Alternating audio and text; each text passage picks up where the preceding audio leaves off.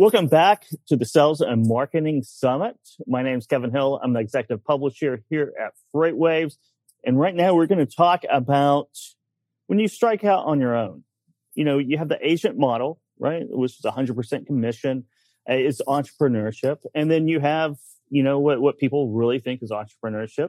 And that is the operating under your own authority, getting your own MC number, getting your insurance, getting your financing in line and all the back office functionalities. And that's a, a, real decision for for any freight broker who wants to go out and and and do their own thing. And talking to Mike Fullham uh, today, who just recently made that decision, went through that decision process.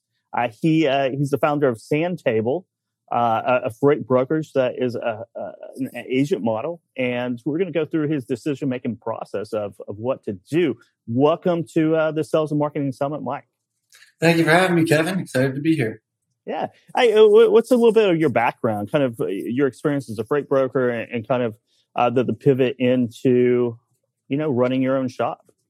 Well, I've done a little bit of everything. Uh, I've been in the industry for, I think, 16 years now. I started with um, C.H. Robinson and, and, left and spent some time uh, at some other companies, learning a little bit about uh, different types of freight brokerage, a little bit about sales and operations, and even high level back office management, finance, brokerage, and how it works. Um, and recently decided to make the leap to to try our own thing with some friends I've worked with along the way for a few different reasons. Um, but I think I think my time spent with the other organizations, learning how they do it, and not only how uh, it is done, but how many different ways it can be done, and how you can kind of change your value proposition based on the infrastructure of your company. So we thought it was a cool idea to, to build our own brand and go to market and see what we could do with all the knowledge we've acquired along the way. Yeah, it's always a, a scary ride. It's a roller coaster. There's a, a lot of uh, euphoria, and then there's a lot of uh, hesitation and, and general scariness, right? Yes, exactly. You know, yeah. the it's almost exactly how you described it. You know, me and my partner, Alex, have been working together for a long time. And he's more risk adverse. I'm more risk tolerant. You know, I'm more sales focused. He's more operationally focused. And I don't think if, if I didn't have a partner that balanced me out, I would be uh, somewhat sane at the moment because it is a ride. It really is. It's, it's a hard decision to make, but the decision is exciting. You know, you're building a brand, you're establishing a vision, and then it happens. And then all of a sudden you get business and you got to figure out how to operate that business. And uh, it was a harder decision on the front end to say, do we want to be uh, a part of the agent model and build our own brand that way? Or do we want to go all in and do the back office as well? And at this point in our journey, it, it made, I'm glad we made that decision. Mm-hmm. Now, when I first talked to you and you're, you're thinking about this, you you went out and got your own US DOT authority, I think, and your MC number, and you were really leaning uh, heavily with with operating under your own authority. And you know, can you describe some of the pros and then some of the cons uh, of of striking out on your own as a freight broker? Yeah, I think you know there's still ambitions to be entirely self sufficient. And I think that was probably the most enticing part about not going the agent route is that eventually, you know, we'll, we'll think about retirement and be entirely self-sufficient. However, um, there's a lot of challenges in doing that that limits your focus on the customers, limits your focus on the carriers, and also exposes you uh, to a tremendous amount of risk when you're trying to get that plane to take off. Um, I think the biggest one is the obvious one: uh, quick paying carriers being able to connect with those carriers and cash floating flow. the accounts receivable. That's the biggest part. Cash, cash flow is a, is a huge obstacle, right? Yeah. J- just getting your credit with a new MC number is is difficult, but but just the cash flow constraints because you are you're paying carriers uh, ideally within three, four, or five days uh, at the latest, right? And you might not get paid for 45 60 days. And if you bring on a new account while you're doing that, that, that could be lucrative. It really puts a strain because the, the cash flow requirements and the working capital is is is overwhelming. It, it, almost can't be done without going out and securing um, an additional line of credit that might be over your head. Exactly, and and we did a lot of analysis on that front. Uh, we did all sorts of cost of capital analysis from different avenues, and it's it's not impossible, um, and it's not necessarily uh, more or less expensive to a dramatic degree than an agent model, depending on who you're working with. I think the challenge is that when when you're using that money to operate the business, you can't use that money to invest in the business. So we do have, you know, some investment dollars and some monies that we want to put back into the business, whether it be talent, whether it be technology, whether it be to some sort of innovative solution. Um, we can do that now because we're partnered with a company that's supporting us. Yeah, you're partnered with the company. There's also the, the, the back office work, right? I, you take the financing considerations, take the back office work. I, I think a lot of people really undervalue how complex that is because if you're invoicing customers and paying ca- paying carriers, then you're not making calls to your your existing book of business or expanding that book of business because you're doing uh, you, you, you, you're just managing your, your back office automation or your your back office work processes. That was a huge factor. Um, admittedly, I mean, my experience in managing it has kind of been managing a team that does it or managing KPIs that tell me which direction it's going in and what we need to do, highlight the issues and fix it. Um, so now that, that if we had to do that, I don't think we would be in the position we are now, which is onboarding customers, growing customers and partnering with carriers. Because like you said, um, not only do you have to do those things, but when those things don't go as planned and they require some extra energy, some extra effort, it can cannibalize your whole week and, and put you back. So I'm, I'm super grateful for having the team that we do because it's enabling us to build the foundation of the business, um, which is important. Hey, let's talk about like like percentages or, or costs on that. You have working capital, you have uh, the, the back office processes, uh, which require time effort, even if you hire people, it's still something that, that you really have to, to, to manage. And, and, then you, you flip it over to the agent model where, you know, whether it's a 20% split, you know, 80, 20, 70, 30, 50, 50, whatever it is, you have to, um, you, you have to do a cost analysis of, okay, so I'm going to do all of, all of the, the, the business processes of the freight brokers, take time away from sales and, and do that. How much is that going to cost me compared to giving up say 30% of my margin. Yeah, it's it's really the operational um, cost. It's the operational cost, and that's hard to measure, uh, especially in the beginning where every relationship is super important, um, and you really need to stabilize and create some roots behind them. If if you're spending your time worrying about a percentage point instead of getting the business off the ground, it, it's not only an operational cost; it's it's a major risk to your brand, I think one of the things that's a variable in the agent model is who you're working with and what the cost is. But there's another piece to it is what type of freedom do you get as an agent? Um, do you have the freedom to build your own brand? Do you have your freedom to hire and create process and technology and the things, the, the solutions that you want to your customers? Are you able to price them in a certain way? If, if you're getting the freedom that you need to build your, your value proposition, to build your brand and to make it happen, those percentage points over time matter less and less. Um, so I think that was really important for us, especially with this company, is understanding that it's the operational cost that, that we're saving that is hard to identify. But the cost itself, when we did the, the, the cost analysis, it's really not that that significant. I mean, it really isn't compared to what a bank would give you today compared to what, you know, a platform that might extend you credit to do these things, it climbs fast. And in, in March, if, if the rates go up again, well, what happens to your credit line? The credit line goes to the roof again. It's another conversation with a bank. So, you know, there probably is value in going to a bank long term, but to get off the ground, and if you really believe in what, what you want to do on the carrier side, the customer side, and a value proposition, you need to to really consider the agent model. Yeah, that's a, that's a really good point because to, to get off the ground as a freight broker, you need volume, you need customers, you need volume and customers and and, and good margin, right?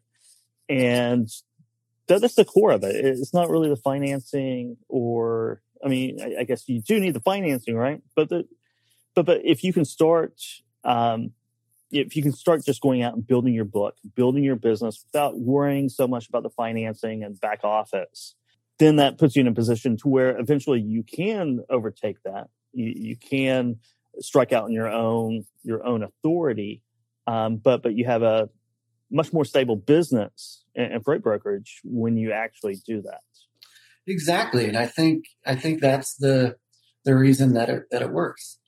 Um, again, each each authority that's allowing you to become an agent is going to have their own rule set and their own numbers, and you have to work through your your business plan to see if it makes sense. I think one of the things that often isn't talked about in the agent model is while they're taking care of the back office to get a brokerage going, and you're able to focus and establish that brokerage like we talked about, you're also building your own company. You're also building your own company beyond brokerage, whether it means going out and putting some assets on the ground in the transportation space, whether it means warehousing, maybe it's consulting. In those type service lines, you don't necessarily need a bank in the same way that you would or an agent in the same way that you would. So you're able to kind of compartmentalize this process, focus on the business and potentially grow your own business in other ways without worrying about these things that that really just just cannibalize your ability to get off the ground. Yeah. So so we know the pros of the, the agent model. Um, you know, you went through this process. You joined Pierce Worldwide, correct? Um, and you evaluated um, that. And I think Nate Cross is is the uh, agent recruiter, development person over there. Great guy. What are some of the red flags whenever you're talking to different companies that have the agent model? uh, things to, to, to, really be wary of? Because I'm sure you talked to, to several different uh, companies that, or freight brokerages that have the, the, agent model. What are some of the red flags that anyone thinking about this should should really look out for? It's hard to say um, that there's just these red flags that I would box. I think that it really depends on you as an agent what you want. We want to build a business. We want to build a long term business some agents want to work from home, manage their customers, and and that be it. And that's fine too. When you're picking an agent, if they don't align with that, I think you need to be careful. I think in today's world, you really have to investigate a potential non-compete, a potential non-solicit, especially if you're trying to go the route of building your own business. I think you need to understand if there's any rules on the marketing side what's acceptable and what isn't because you do need to market and build your business. And if there's a rule set that doesn't suit you, you need to, to continue to look. Um, I think you need to understand what their credit limitations are and how they go about achieving credit. Are they a debt free organization that leverages their own cash flow to extend your customers' credit or your future customers' credit? Or are they going through a bank? You need to understand these things because their limitations become your limitations. Um, now, if you have an appetite for a comfortable life to manage your customers, and there's agents that do great that way, then maybe there's things or the specifics behind those things are less important. If you're trying to be build a business, you really need to hash that stuff out. I think Pierce has been great about supporting us and also giving us freedom. Um, and, and also they're a coach. They're a coach in a lot of ways that helps us. And I think, um, it may not be a red flag that hey, if you're meeting with them, they're not coaching you right off the bat, it's a red flag. But I think I think you really want to look for a partner that's going to help you succeed. And if it's more about collecting customers and collecting carriers and putting it through their process, you have to ask yourself if that's what you want. Yeah. I think one of the things it's not a red flag per se, but one of the things that, that you probably should really look for look at or protected accounts and kind of how your book of business and, and your niche or what you're going to go after to, to build build that book of business as, as well isn't overlapping with other agents and their protected accounts. Uh, how do you evaluate that? We went through that process um, before that we made a decision. Um, and initially, that was was a huge factor in even going to the banks and trying to figure out what we could do there. Um, because having a sea with plenty of fish would be great to start a business with. We had those conversations and they were were forthright from the beginning. These are your no touch, everything else is a go. If there's overlap, here's the process to solving for it. Um, here are the absolute non negotiables. And uh, we established that before we signed. If they're not giving you that information before you sign, I would say that that's a red flag. If you can't tell me in advance, you know, what's off limits or what isn't, then, you know, we're not going to figure it out later. We need to figure this out now. And we were able to do that.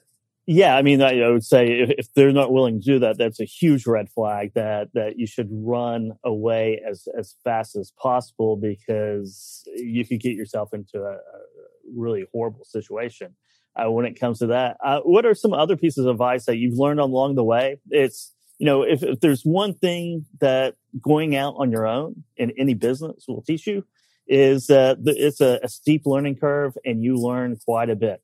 And usually it's by making mistakes, which is good.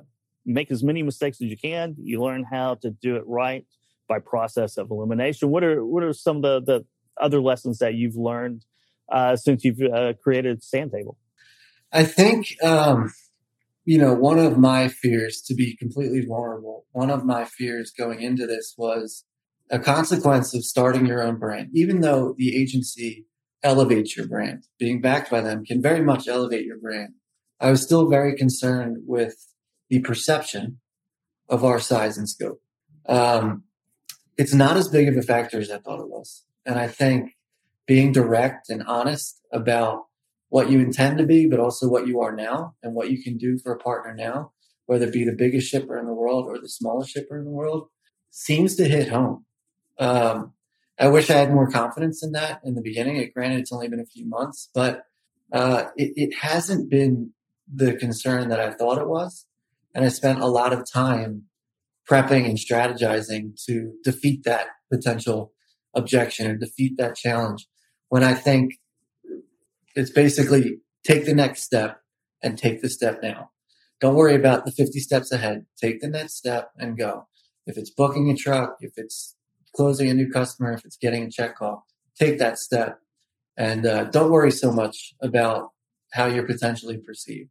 I, I, think there's a there's a fantastic point. You know, people will buy the vision and and, and the why. You know, start with why.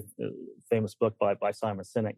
Uh, people will buy into your vision, buy into your dream, buy into what you can do in, in the future, and, and and just starting out or being small is not as big of a hindrance as as you always think. I, I think that's it's an important le- lesson. No, in sales or entrepreneurship or whatever you're doing in life.